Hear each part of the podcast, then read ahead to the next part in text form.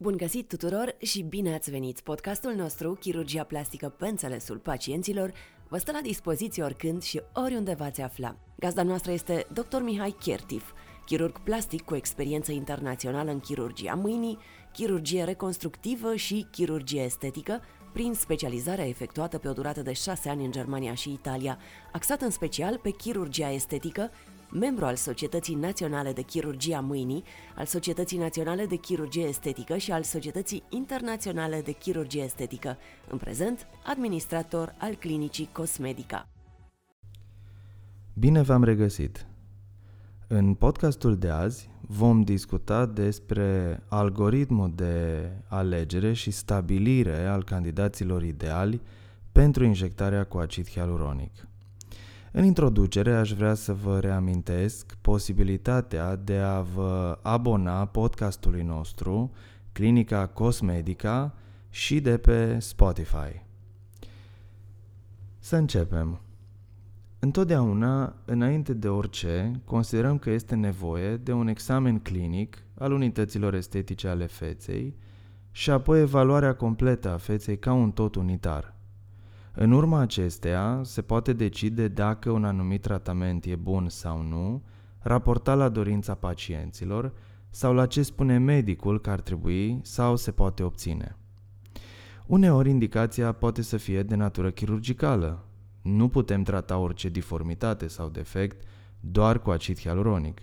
Atunci când laxitatea pielii pleoapelor, a pomeților sau a liniei mandibulei este extrem de laxă, cel mai probabil că va fi nevoie de o blefaroplastie sau de un lifting cervicofacial.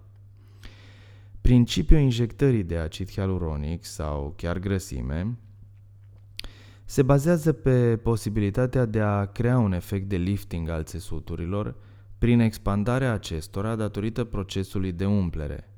Așadar, nu vom putea crea niciodată un efect al liftingului chirurgical folosind acid hialuronic atunci când indicația este clară pentru o procedură chirurgicală.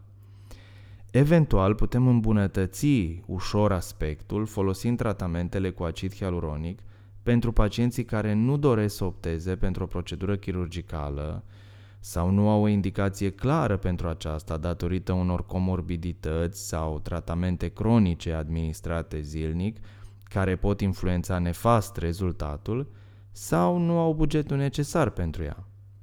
Această îmbunătățire, care poate fi oferită cu acid hialuronic, poate fi luată în discuție doar în cazul unui pacient care are și nevoie de o restaurare a volumului feței, deoarece în cazul acelora care au deja un volum consistent, procedura nu are o indicație clară.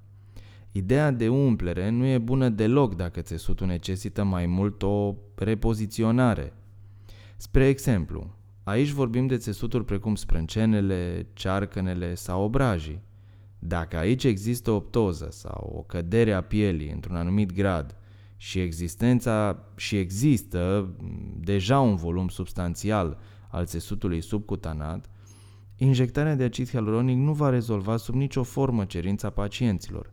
Mai concret, dacă pacientul se plânge de pungile de sub ochi și în special de cearcănele care sunt adânci, dar totodată aici există și o laxitate substanțială a pielii, injectarea de acid hialuronic nu este o idee bună.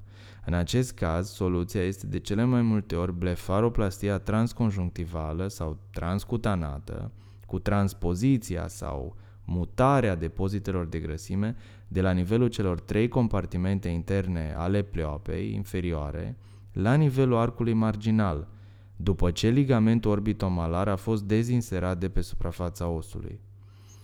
Încercarea de a nu opera și de a injecta acid hialuronic peste arcul marginal, doar pe, doar pentru a umple zona și a crea o trecere mai lină între pielea pleoapei în sine și joncțiunea dintre pleoapă și pomete, nu e o idee bună deloc, deoarece poate crea neplăceri destul de mari.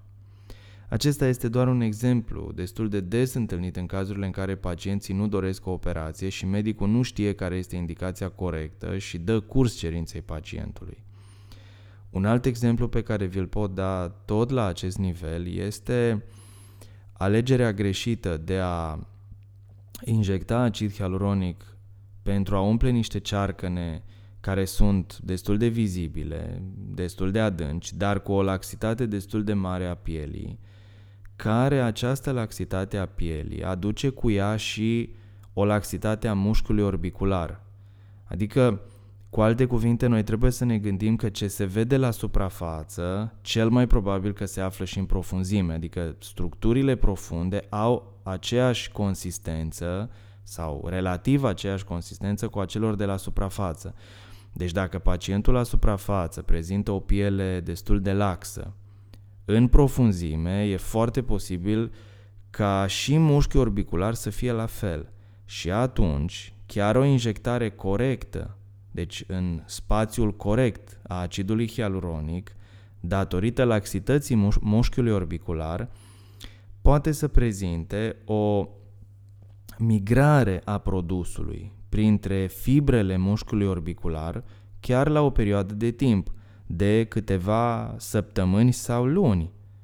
Și atunci, în cazul acesta, acidul hialuronic care a fost corect injectat și nu a produs edeme, umflături la nivelul pleoapelor inferioare, uh, va ajunge să migreze printre fibrele mușchiului orbicular și va ajunge la suprafață sub piele, creând astfel uh, ceea ce numim noi efectul Tyndall, adică produsul este la suprafață, sub piele și el apasă peste uh, rețeaua de vase limfatice de la nivelul pleoapei inferioare, producând astfel un edem la acel nivel. Și atunci pacienții pot să fie extrem, extrem de nemulțumiți, chiar și la o perioadă de timp, că au pleoapele umflate.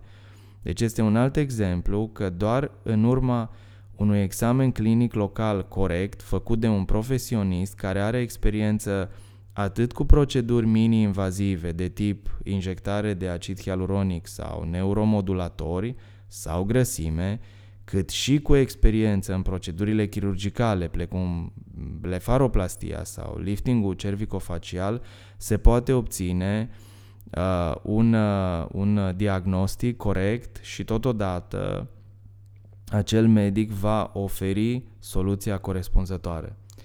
Deci totul se face cu o indicație în funcție de necesitățile țesuturilor pacientului. În următorul uh, podcast vom discuta despre felul cum alegem acidul hialuronic uh, dintr-o anumită gamă și care ar fi acel produs uh, cel mai bun pentru pacientul respectiv și pentru cerința respectivă. Așadar, până data viitoare, vă doresc toate cele bune. Vă mulțumim că ne ascultați cu interes. Abonați-vă la podcastul Clinicii Cosmedica pe iTunes, la canalul nostru de YouTube Clinica Cosmedica și veți fi la curent cu ofertele cu procedurile de chirurgie plastică și estetică zi de zi.